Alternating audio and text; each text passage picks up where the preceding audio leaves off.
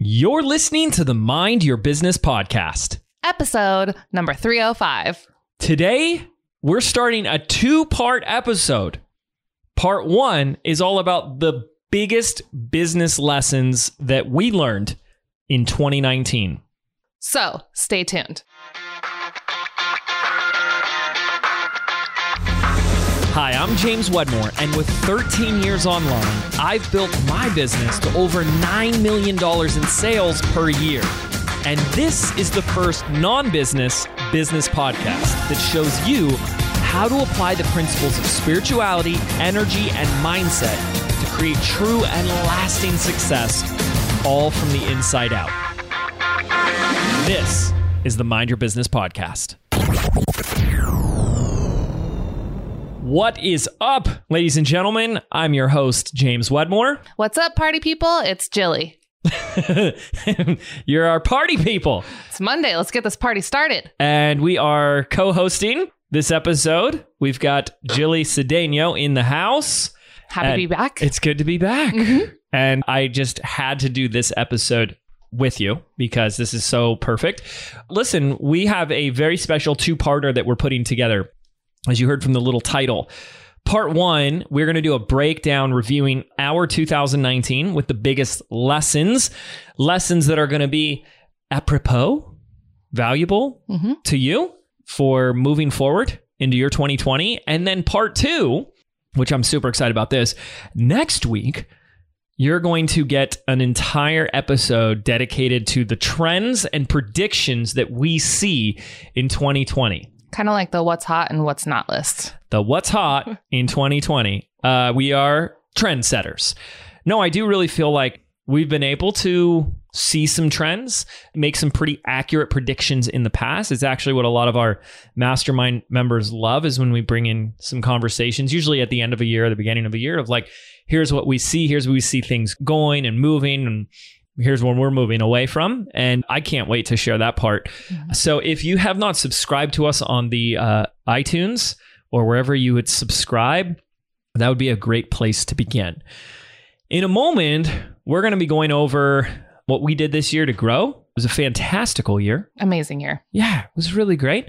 We'll take a look into some of the things that we did, some of the things that we worked uh, that worked for us, and some of the lessons, all for you, things that you can take and apply into your business in the new year. It is that time of year, this like weird December time where like I don't know, it already feels like it's the end of the year. It's kind of like slowing down from It the does. holidays, but Yeah. gearing up and getting excited for next year. And one of the biggest mistakes, oh, but that's no one here, right?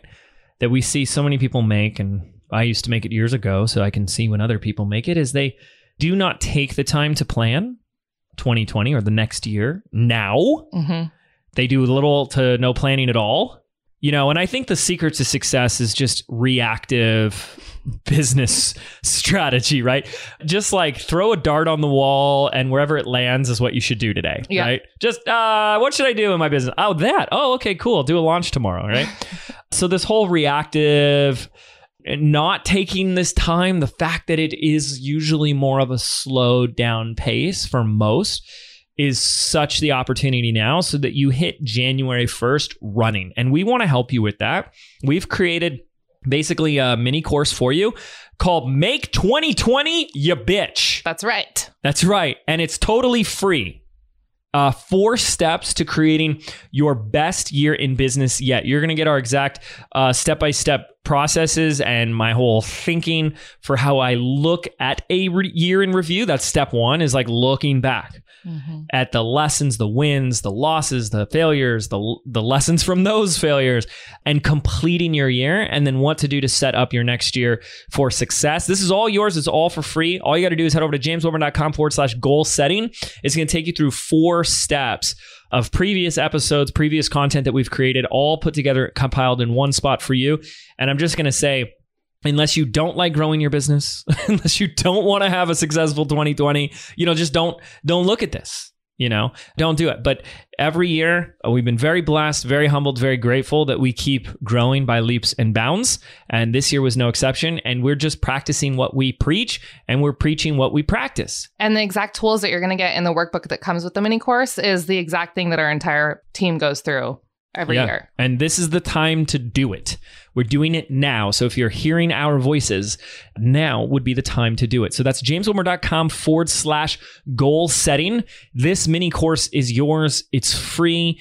It's our little Christmas gift to you. Mhm. Yeah. Under the tree Happy holidays. with some mistletoe. No, maybe it's inappropriate. HR. HR.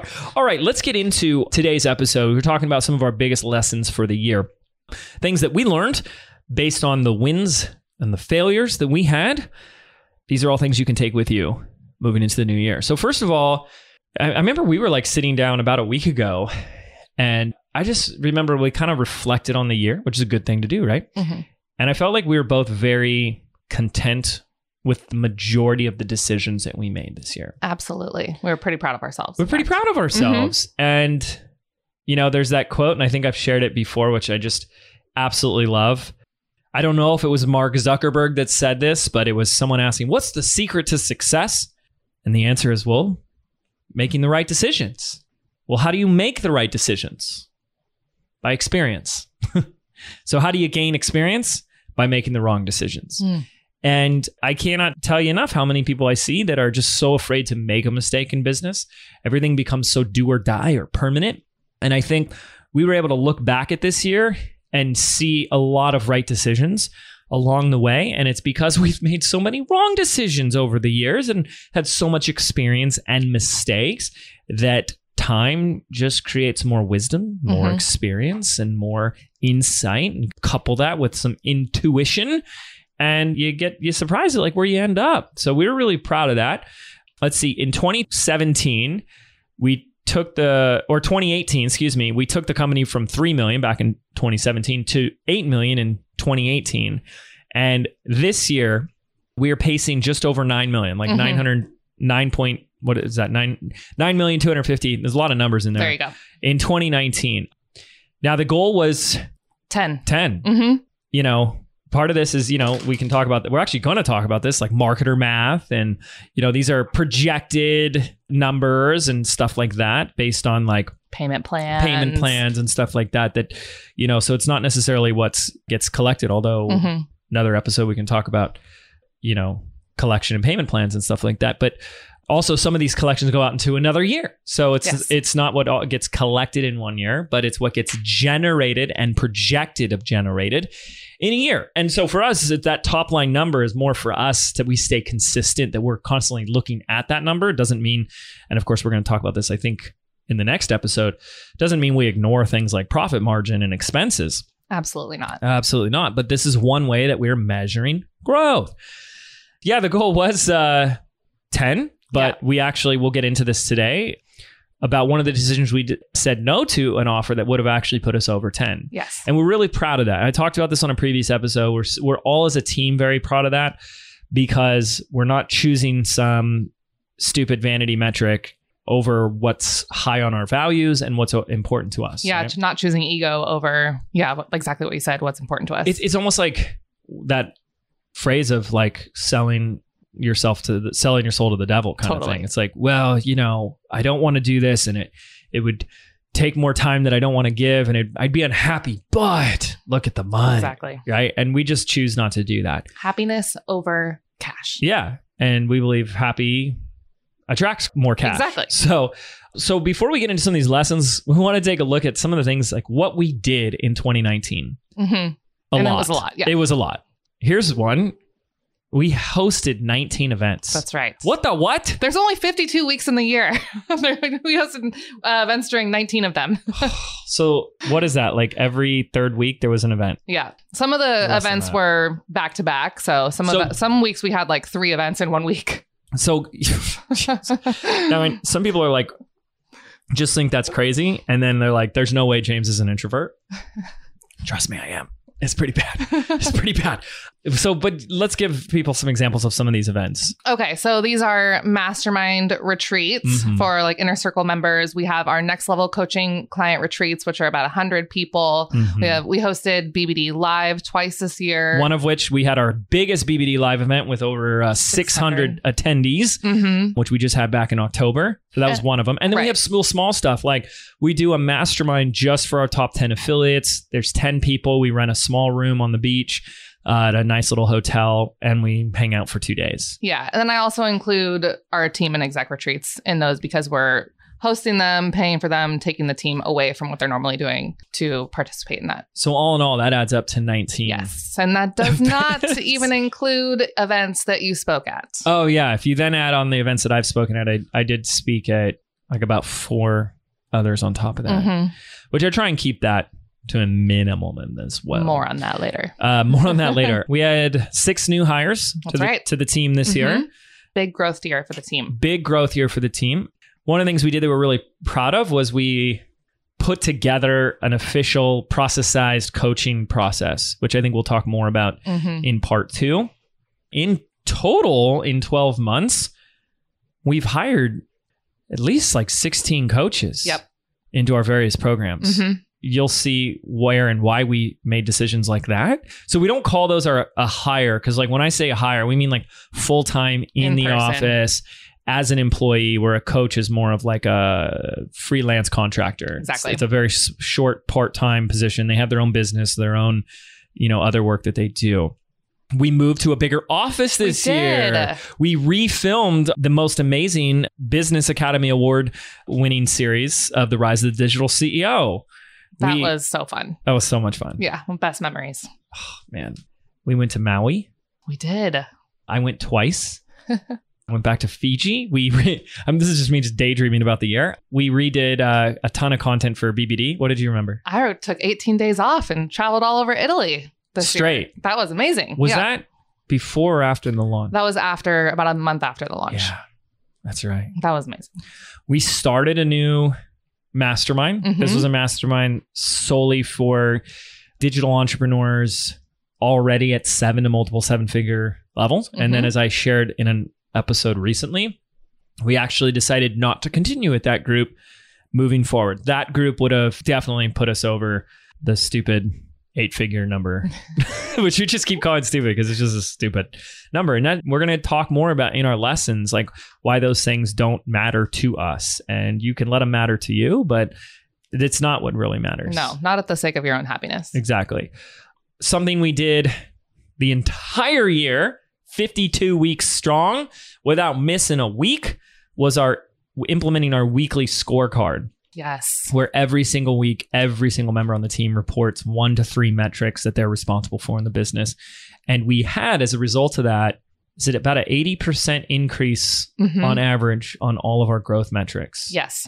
So that's almost doubling everything that we did. We almost just shy of doubling the downloads on our podcast, just shy of doubling all of our followers on Instagram. Thanks, guys, for following me. hmm Doubling our list size. Yes. All in one year. And people will Mhm. say, but what did you do? What's your, you know, those dumb little questions? Like, what's the secret little uh, strategy that you did that made it all work? When are people going to stop chasing the little, like, superficial little tactic things, like secret strategies?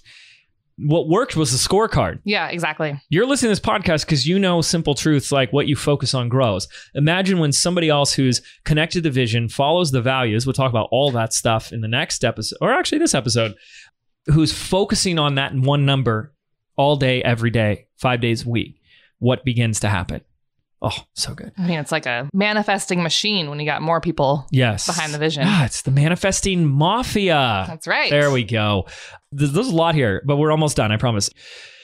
We really like tweaked and improved our internal onboarding, performance review processes. We've changed our core values. That was a big thing. That was a game changer. I Have we? think. T- did we ever talk about that on the podcast? I don't know. We can do a no, I think we did. But our new core values, I don't even remember the old ones anymore. In integrity, lives on purpose, uncommon sense, Swiss Army knife, and gets shit done. Each of these have meaning to us in the team. Everyone, they all have their own definitions, and we all practice embodying them every single week. So we did a lot. Did you say we had a launch? Uh, I think you skipped over that one. We oh, had yeah. a big launch. Yeah, we had only one launch. Oh yeah, I did skip over that. Only one launch this year, like for Business by Design Right. instead of two or three, and it did 4.9 Mhm. and something changed. Uh, so it was our biggest launch, our our highest performing launch. We'll get into some of the lessons from that, especially. So you know, we wanted to take a moment and like share, like, well, what were like the the disappointments, or Mhm. the losses, or the quote unquote failures, and it was it's hard to really pinpoint that, not because we don't make mistakes, but because so much good comes out of problems. Yeah, and that's another thing. Like with the scorecard, is we just catch the mistakes or Faster. the downfalls so fast. So That's really what I'd want people to consider too. Is that like things become a big problem because you didn't catch it. or you avoid it, you avoid it. procrastinate Oh, it. So good. Yeah. So I think the biggest like thing that we looked at that was like needing to change. Biggest red flag for the future, probably. Yeah, was that James, third person, definitely overcommitted and worked too much this year, more than he'd like to. Yeah, and I just want to go a little deeper on that because it's not like you were just working for the sake of working. You really were doing like the 5% of activities. There were just too many of them on your plate. Yeah. like events, speaking, calls, hmm podcasts. Things that as an introvert needed more time to replenish than we anticipated. Yeah. And uh I as an introvert need that solitude. I am such a hermit in that sense. And then like when I did find pockets of time, oh, I'd milk it for all it's worth, you know? Go into total hibernation mode. And then we'd come up with creativity and ideas and new content and all that type of stuff. And I just looked at the team and I was like, I need more of that to keep being the visionary in the company Right. that's super important.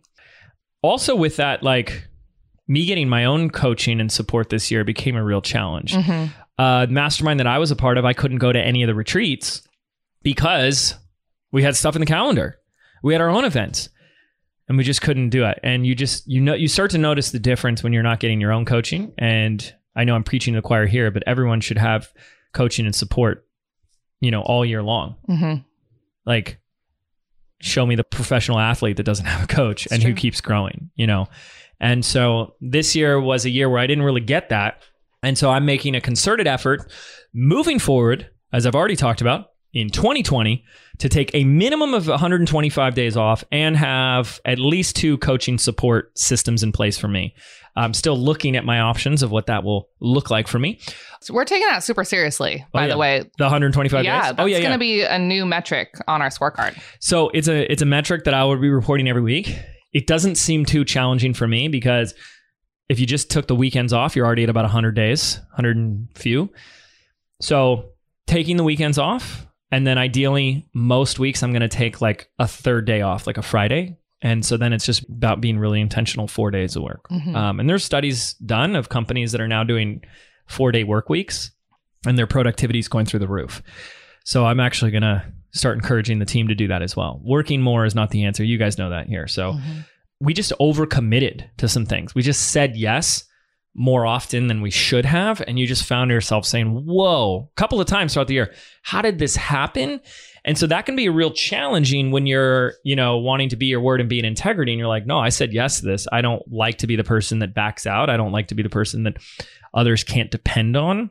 And we just found me saying yes a little too often. Plus, calendar management became really, we had to really lean into calendar management. Like, we Right. just find like, if someone else was managing my calendar, like an assistant or someone on the team, all of a sudden a full day would just be filled. And it's like, yeah, there the time has been allocated. Like, yeah, oh, this is an hour, then this is an hour, and this is an hour, and then th- this for 30 minutes, and then this is another 30 minutes. But it's like physically, energetically, like I can't do that. Mhm. And it was just like, time. oh, you know, it's like, how do you go from like a two hour coaching call to then like being an interview on a guest and then like do two meetings or something and you're like, Write a sales page. and then go, and then you got to go do something that's like 5% activity, right? So another, uh, I would say thing that like was a disappointment and a lesson within that is, you know, the longer in your business, the more you learn what your superpowers are. And one of my superpowers is, um, uh, I can't put it into words, but like the ability to attract great people. Mhm. You know, see the right people, the potential in others, traits, qualities, characteristics, whether that's working with people in a high level coaching environment or attracting team. And as we were scaling and growing, that was something I let go of, removing myself completely from the hiring process. You know, we had some people that I wouldn't have hired Yeah. come in. And, you know, I had to make a decision there to say, because that's so high value, I don't think I can let go of that yet. Especially because how much one hire can start to have a ripple effect throughout the whole like culture of the office. So there's a lesson in right there. Most people listening won't, you know, and this is just our thing, as we keep talking about team, and we're going to talk some lessons about team today, and Mhm. people are going to say, yeah, you know, that's not important yet, but it is. It's more important than you realize. yes. But attracting the right people is paramount, and I believe a skill that all entrepreneurs need to develop is the ability to identify great talent, great people, the potential in others. We all need that as entrepreneurs because that's part of what we do is you have a big vision you can't do this alone Mhm. otherwise your vision isn't really that big and so to be able to spot that talent at all times is critical when you start to put those people together and create a great culture and a great team and a great community within your organization one bad person is like a drop of black ink in the white Mm. or the clear glass of water and it spreads faster than you can realize Mhm. and, And I- faster than your team will probably even come to you and tell Oh you. Oh, yeah. Oh, exactly. I cannot stress enough that if you have someone in your organization, your company that shouldn't be there and you know it, but you're like afraid to pull the trigger, I just want you to know you owe it to all the amazing other people on your team to get rid of them as soon as possible. hmm They are doing more harm than good. They are affecting the morale, the energy, the culture of your people that are doing the best that they can. Yeah. And that's only going to trickle down to your customers too, Mhm. eventually. You know, we learned that at a deeper level this year. And that was a lesson. hmm and we just want to share all those things with you. But overall, by and large, like looking at this year, we were very proud of this year for ourselves, the growth, everything, hmm and the decisions that we made and where we've really ended up. It's just been like a really great year. It's been like one of the best years. It's been so much fun, so rewarding, filled with so much pride around the whole thing. So We are going to get into some really big lessons uh, right now, but we'll share with you guys that is going to be valuable to everybody and pretty darn insightful, I think, because we liked coming up with these. It was really fun. What would you say, though, Jilly, for you, attributes to this year being so different and special for us?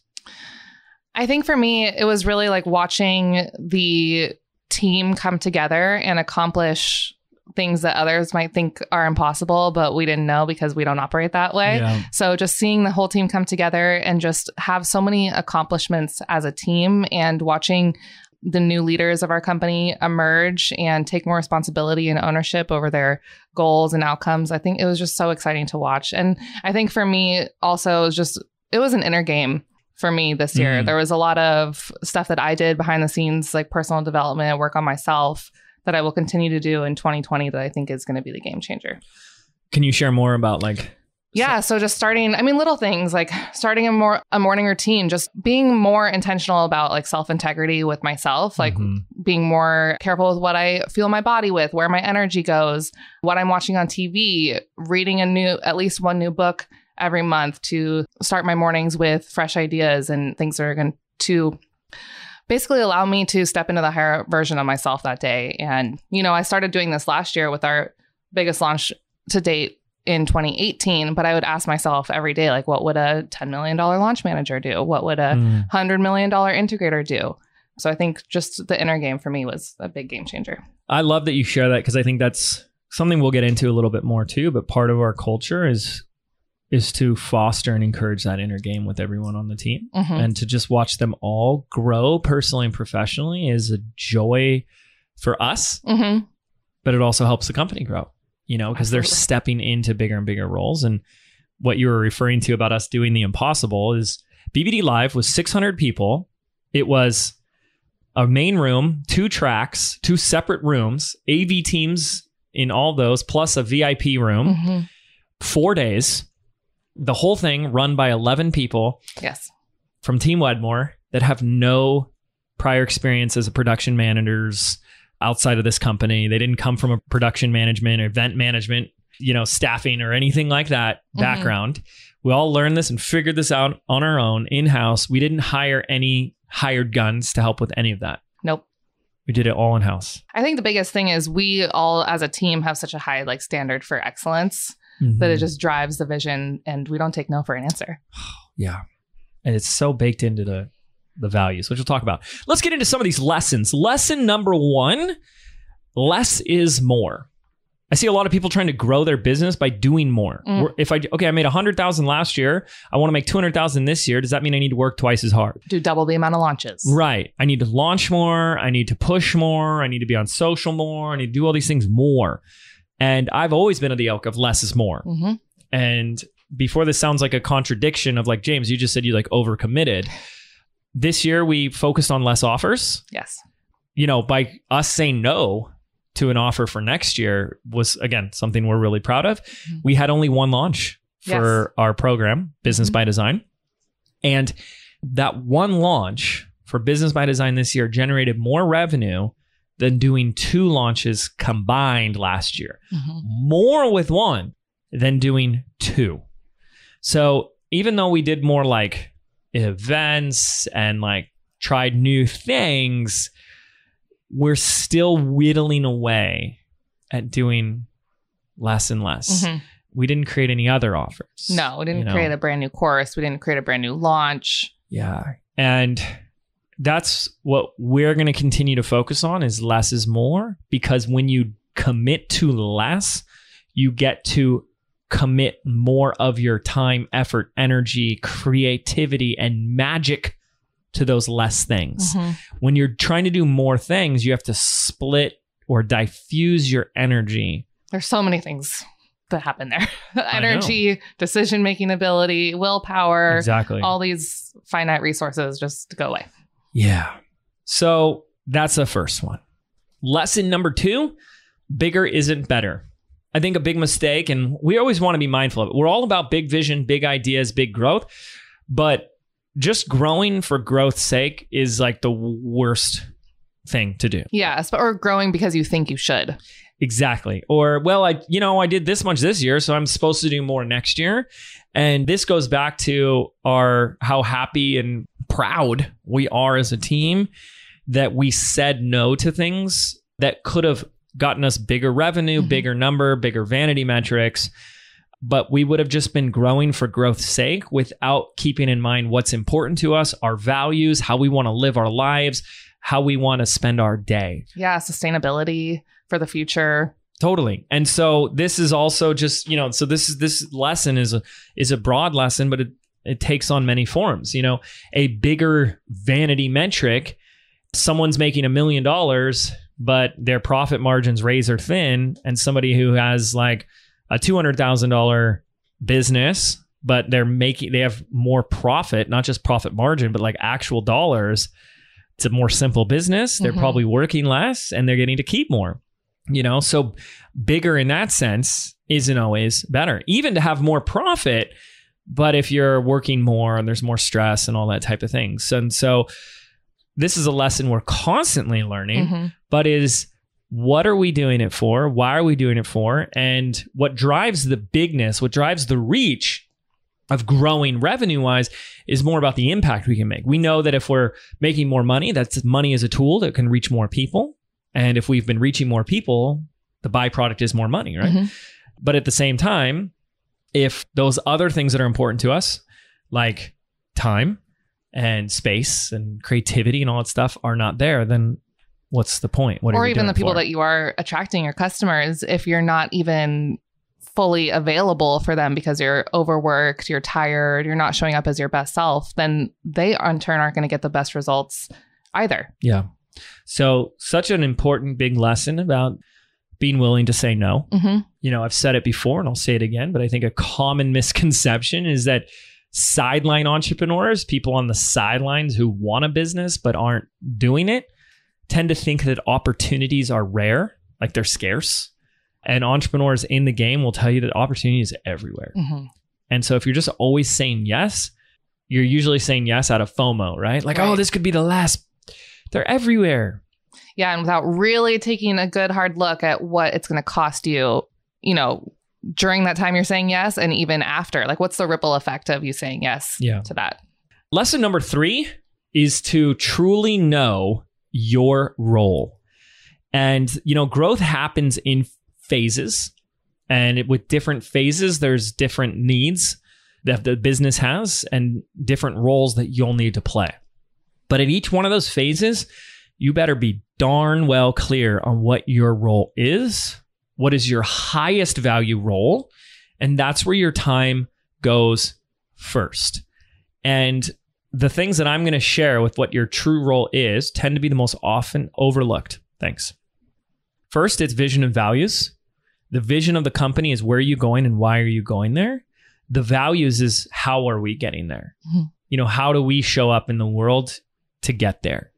And values creates the culture of the people you attract.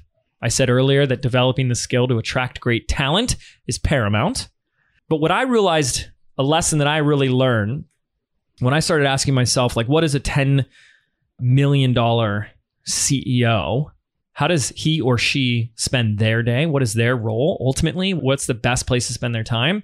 I came up with this term called the CEO mentor. The CEO mentor is that one of their highest value activities is to be the coach and the mentor to their team, to be able to foster leadership, growth, and potential and performance in each member's in the team. And you just see the lazy thinking of so many entrepreneurs that are saying, I don't have time to to manage. I don't have time for this. And I don't want to spend that time. I just can't they just let me do my work. And I used to be of that so I can hear it and see it in others. But have you ever considered that the reason you don't have the time is because you haven't attracted and fostered amazing people Mhm. a players and leaders in your company, even if it's like you're talking about two people, you know, and that's something to really consider that you could hire someone part time right now for fifteen to eighteen dollars and pay less than twenty thousand dollars a year Mhm. for them to work with you part time, getting going locally. And I'm not even talking about a three to four dollar an hour virtual assistant, right? And that's another big reason why we are staunchly against. And I know this will offend some people, but I, you know, love to let people choose to the emotion of feeling offended. That's your Mhm. right. That we poo poo and against the overpriced, expensive freelance VAs and project managers. Absolutely. You know, too many people are just not willing to take the time to attract and train in house the right people.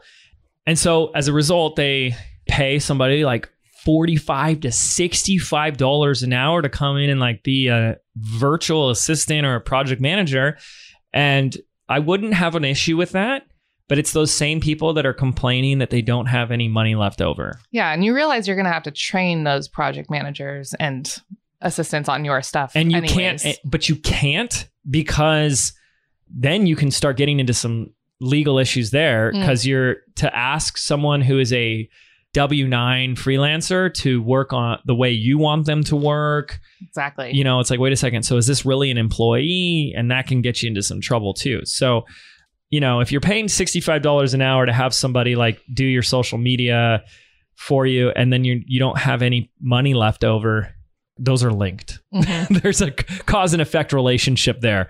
And so, just like my lesson at the deepest level is knowing my highest value to my company and what we're doing is that yes, I'm I'm the visionary, so I'm in charge of setting the vision, where are we going and why are we going there?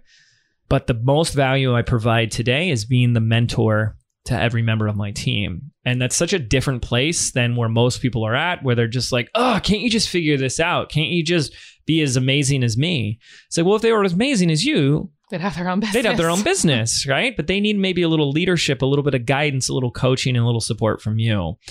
Also, within that is knowing your hourly rate. Yeah, this was a big eye opener. I mean, we always knew this in the past, but we approached it a different way at our team retreat this year that really brought it to a whole new understanding with the rest of our team. Completely. And I think we put mine at five thousand dollars Yeah. an hour, which is Mhm. crazy. But when now when we're looking at anything, especially moving forward, anything we say yes to, we're we're already clear. Well, it's that's five thousand dollars that it's costing us per hour for James to do that. Mm-hmm.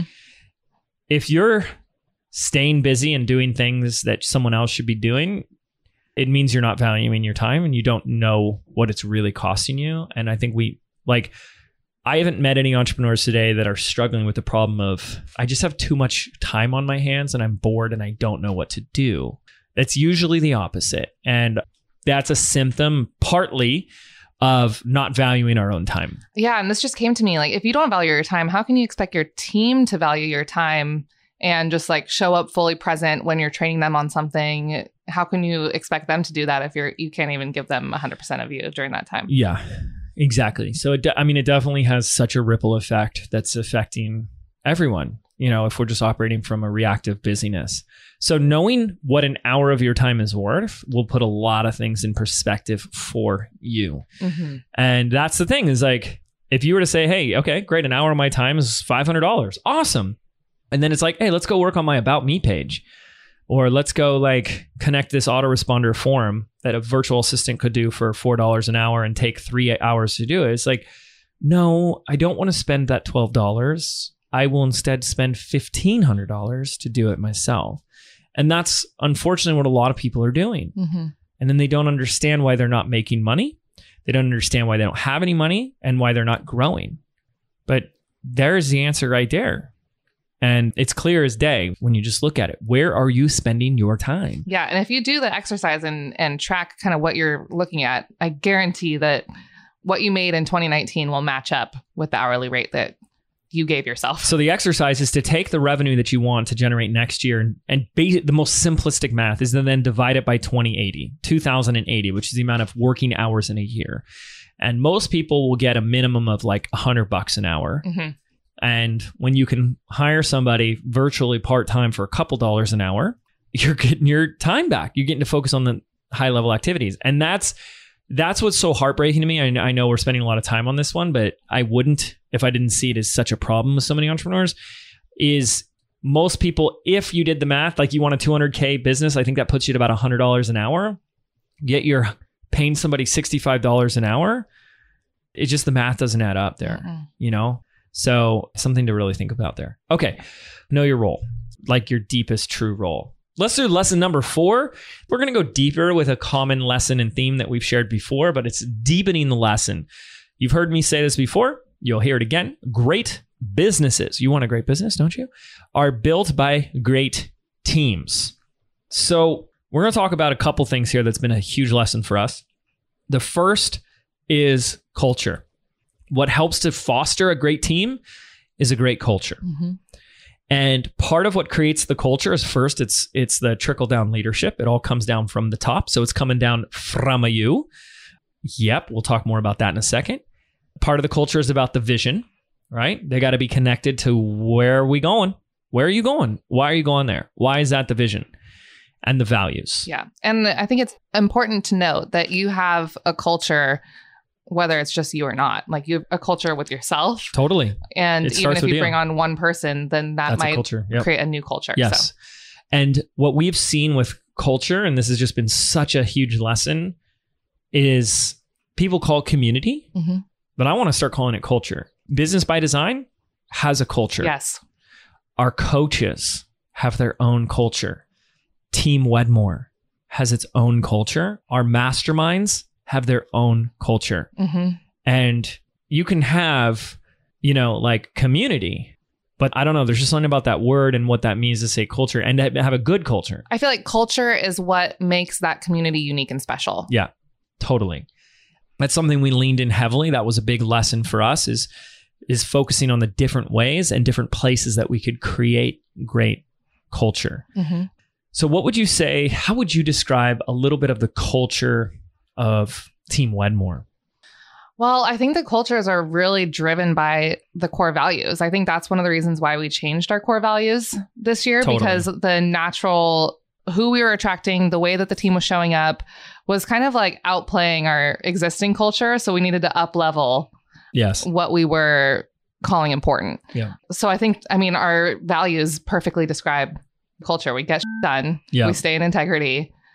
We have a lot of fun. It's not built in there, but lives on purpose right is one and of them. that was what i was going to say is like we don't take a lot too seriously like Mhm. we we have a lot of fun you know our new hires see me in board shorts and unshaven with like disheveled hair and everyone's like it's casual friday on a tuesday Yeah. And they're at first they're like, wait, what? Like, is this legit? And then they're like, this is actually really refreshing. But New hires don't really know what to do with us when they they really don't. They really don't. And we love that yeah. because like we're so like, you know, can't judge a book by its cover. If you were to like observe us for a day, it would look like we just don't take anything seriously Mhm. because we're just we're not the professional stereotypical like CEO corporate lifestyle, but like we're a team. Yes. And that's a big part of the culture is that we're a team. hmm And I'm just going to throw this out here is that building a team, great, you know, great business are built by great teams and building a great team will be the hardest thing you ever do. And it's because when you start building a team, it's a very different MO strategy mindset than starting a business. takes a completely different set of skills. And here's here's where as a if you're a personal brand entrepreneur, most of you you're screwed because the whole personal brand entrepreneur thing is about like the me show, right? It's like look at me, look at me. I'm the personal brand, I'm the expert, I'm I'm the authority. And building a team is the antithesis to that. And from day 1 when we started building this team, starting with Jilly, I had to really get clear and make sure everyone coming on getting clear that this is not the James show, right? This is not about James. You're not here to make James look good and look popular. I just happen to be the product, but we are all on the same team. hmm And because we're all on the same team, it's the perfect literal metaphor. It is a literal and metaphorical description of how you could create a great company. Is that when one person loses, the whole team loses. Mhm. So everyone here, what we love is they everyone here has each other's backs. That's right. That's what makes the culture great. And if someone can't depend on somebody else, if someone says, I just don't feel like I can depend, or that person just let me fall, then we've got a problem. We got to fix that. hmm And so part of my role when I go back to my truest role is preserving and protecting the culture. And somebody sadly, a lot of people here listening are going to say, this is not relevant to me. I'm not there yet. Blah, blue. And have you ever considered that that's why you're not there yet? Exactly. And like James said, I, I was the first hire of the existing team Wedmore. But I mean, even back then, like I could tell I walked right in and I knew there was a culture. It there, was even just though there- Chelsea It was just you guys. Yeah. Yeah. And I walked out. I was like, that office looked awesome. Got I a to basketball hoop yeah, exactly. Yeah. Like it's one of those techie companies. totally. Part of this is then a mistake, of course, that people say, where they say, but James, there's just no great people out there. Mm. And this is going to sting. So um, put your seatbelt on. Here's the truth A players don't work for B leaders. That's right. Yeah. So they've already interviewed you before you interviewed them. That's why you can't find any great people. If you're actually actively looking and you can't find anyone, it's because they've already looked you up. They've already found you and they said, I want to work with someone. An A player, the person that you do deserve, does not want to work for somebody. I'm not saying this is anybody here. I'm just saying the truth is an A player does not want to work for somebody that they feel like they can outperform. That's probably why they're out looking for a job in the first place. Ex- well, that's the number one reason why an A player will quit their job is because they feel like they're not being fully utilized and put into their highest potential. They feel like they're not being pushed enough. Mhm. So they're looking at you and they're like, can this person lead me? Can I learn from this person? Will this person push me? Will I grow? Mhm. That's what A players do. That's how they think. That's how they act. That's how they operate. And if the answer is no, they're not going to apply. A players don't work for B leaders. This is why so much of what this podcast is about, so much of everything we share is growth from the inside out. When you grow personally, professionally, you just attract more amazing people. And that's it. So, fostering leaders, we learned a lot about that this year. And we Mhm. learned that lesson ourselves that as we've grown, as I've grown, it becomes easier and easier for us to attract higher caliber people onto the team, Mhm. right?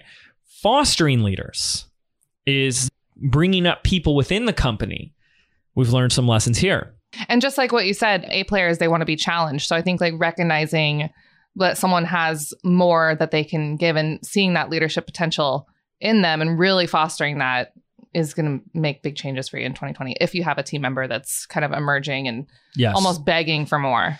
Well, that's a couple of things now about leaders that are in your company and fostering them. Number one, I tell them right away, I said, I will never give you a promotion. I will never give you more responsibility. That's one of the first things I say when, when we hire somebody. I said, I will never give it to you. You must take it. That was a lesson we learned long ago, but we're now implementing that and seeing the fruits of that lesson Mhm. demonstrated. In other words, if you want something, you got to come after it. If you're sitting around waiting, that's not what a leader does. Leader is somebody who drives results, so they better drive that promotion, that added responsibility. They better come in and say, they better take initiative. They better take action, right? Yeah, because not only are they driving results in business, but that means they're also driving results and taking action in what they want out of their life. Exactly. And then, of course, if you actually want to foster leadership, if you want to increase performance with members of your existing team, you gotta let go if you want them to grow. This will be one of the biggest things that entrepreneurs struggle with. Your all your perfectionism, all your has to be done your way, my way or the highway, all that stuff you got to throw out the window. And you have to be willing to give the wheel to somebody else and say, "Here, kid, drive." Or rather, say, "Do you want to come take the wheel?" Right? And then they take it, and then you got to let your hand off the wheel. You got to let them crash the bus. Mm-hmm. And it's only when they really know that they're the one driving the bus that they'll either crash it or they'll take you to the finish line. If you're saying, okay, but I'm going to hold the hand on here the whole Or time. I'm going to overcorrect. yes, and I'm always going to be there anytime you're about to make a mistake, then you're not fostering a leader. You're enabling a B player Mhm. to stay a B player. And then they're going to be like, this person, and I've literally had people say that because now we're creating leaders that create the next generation of leaders within the company. And we've literally had that being said. It's like, if this person doesn't give me the sense of complete ownership, I don't feel like I can fully own it. Well, Mhm. duh.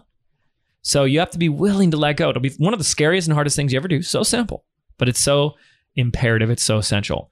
Um, and the scorecard really is like the buffer for that too. It gives you a Yeah. bird's eye view of, you know, what it is Every is that they're doing. Yeah. every week that they're owning that number. You're not, they are. And so three weeks go by and the l- number goes lower. You can say, okay, hold on, hold on. We need to fix something, Mhm. right?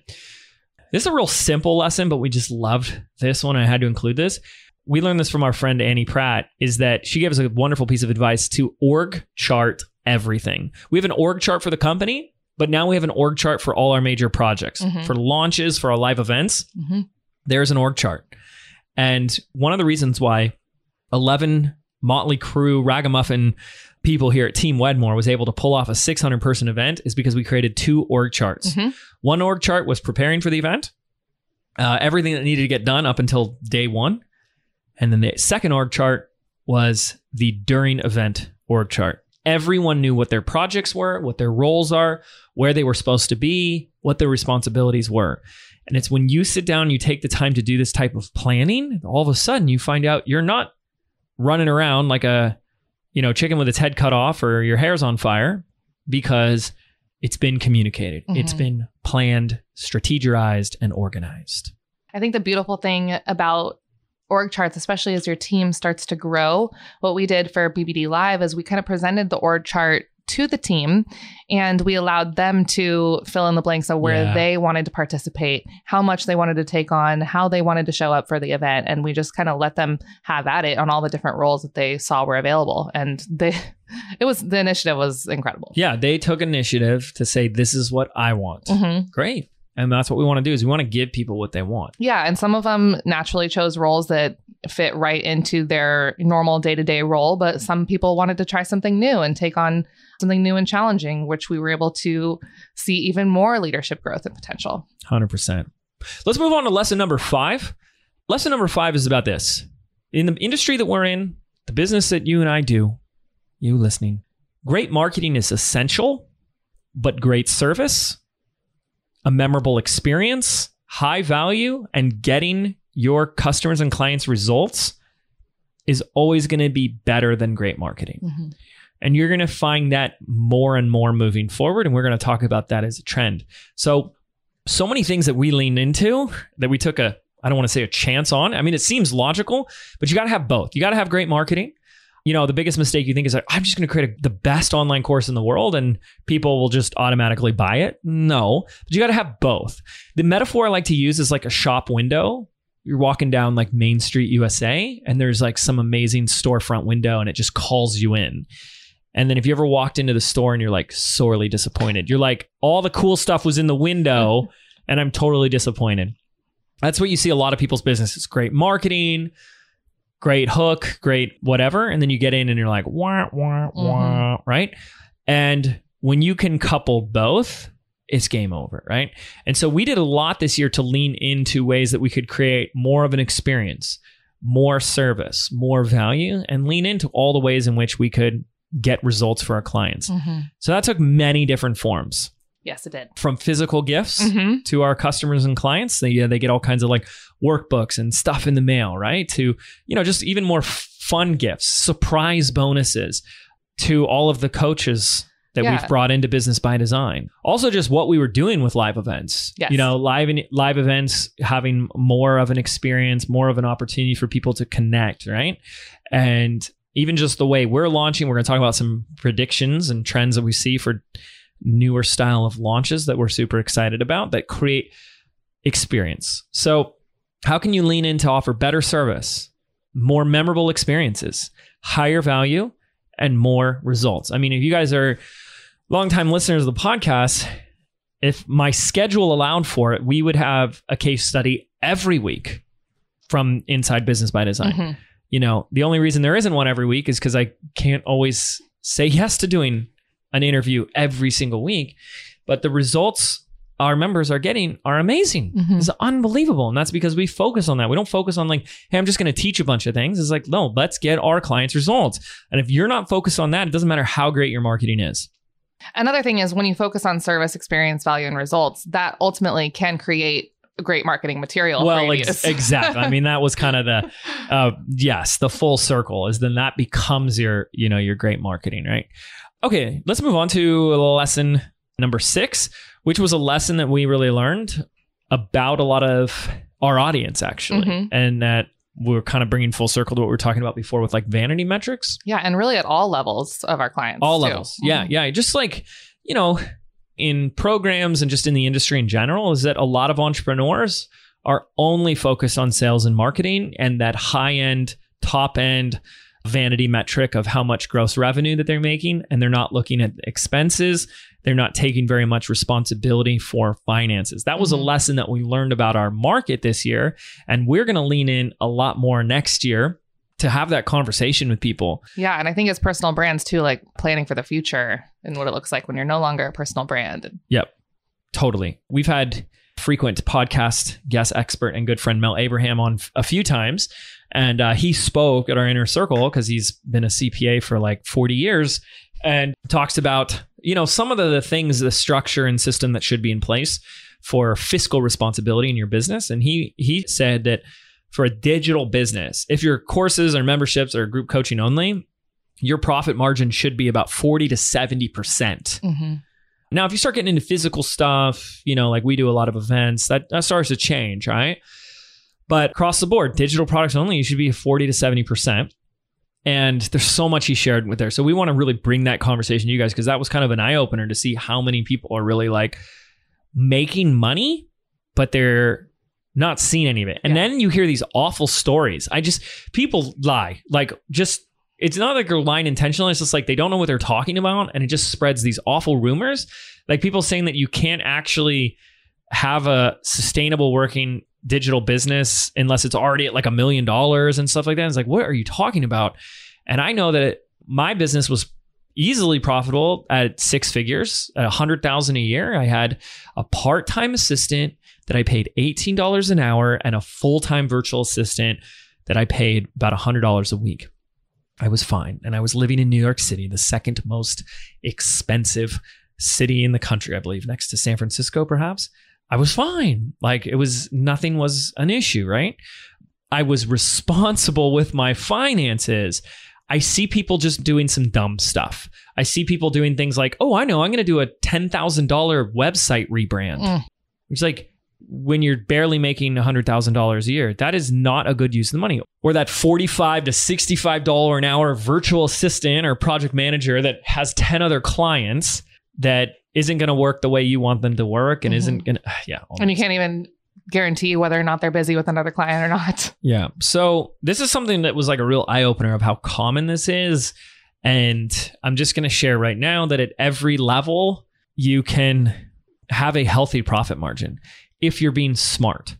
We started to, at the mastermind, when Mel spoke, we started to categorize different types of expenses, you know, which was really helpful. There's like all these different types of ways we can look at expenses, like ROI expenses, expenses that the more you invest in them, the more return you're going to get, you know, Mhm. like something like Facebook ads. then there's one time, you know, fixed expenses and variable and all these types of things that it's worth noting.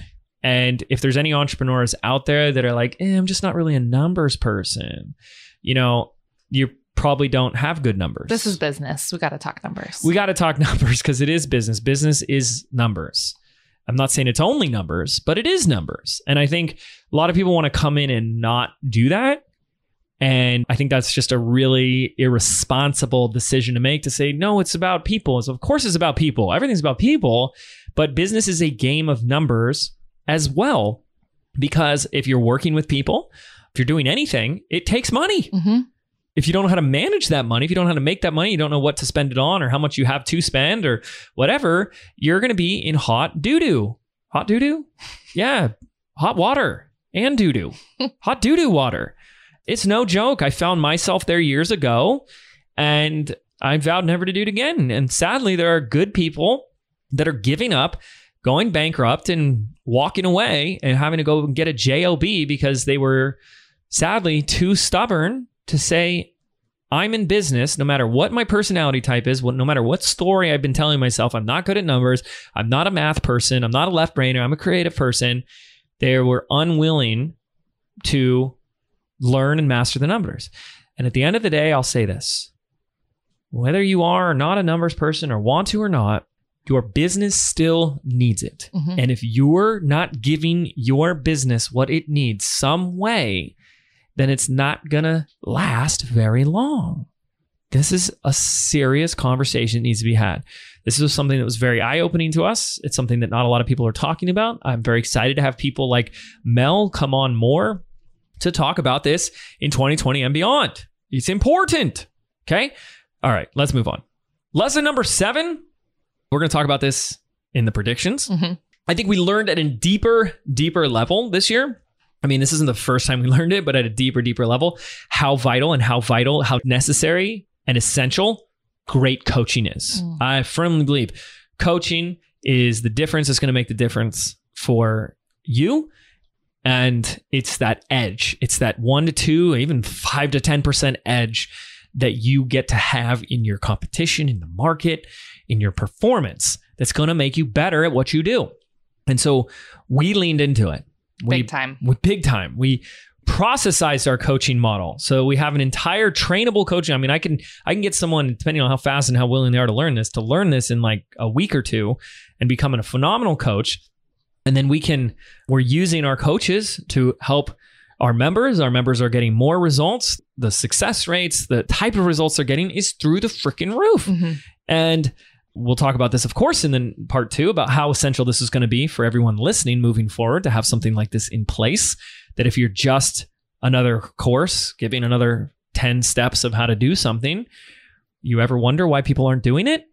They're Mhm. not taking action, they're not completing it.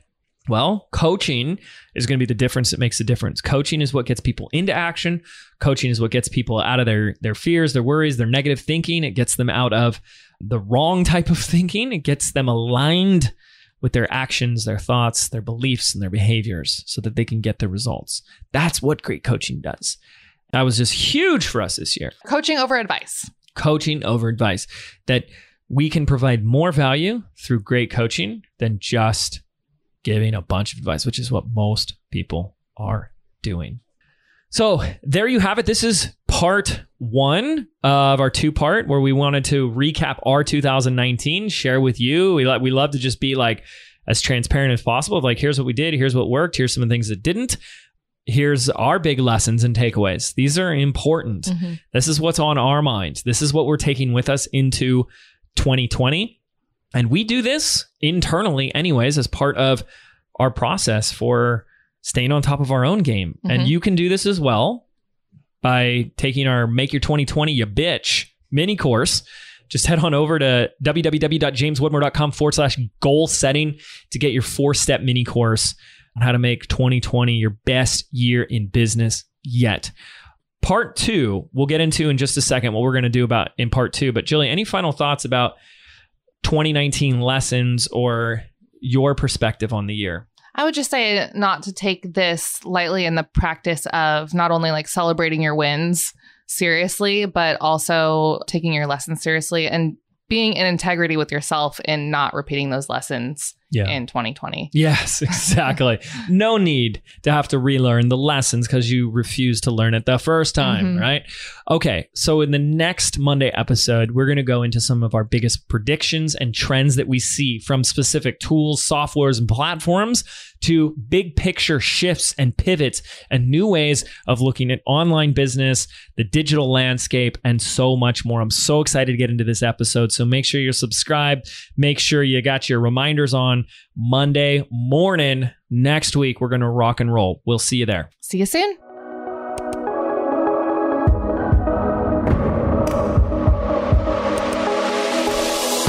Did you know 8 out of 10 businesses fail within their very first 18 months? I believe being an entrepreneur means unlearning everything that we've been taught our entire lives about what it really means to be successful, which is why I've created a brand new audio program entitled Activate. I want to show you how to think, act, and behave like the successful entrepreneur that you were meant to be so you can step into the vision that you have for your life and your business. And the best part is, this program is yours absolutely free. To register right now, simply visit www.jameswedmore.com forward slash activate, and we can get started right now.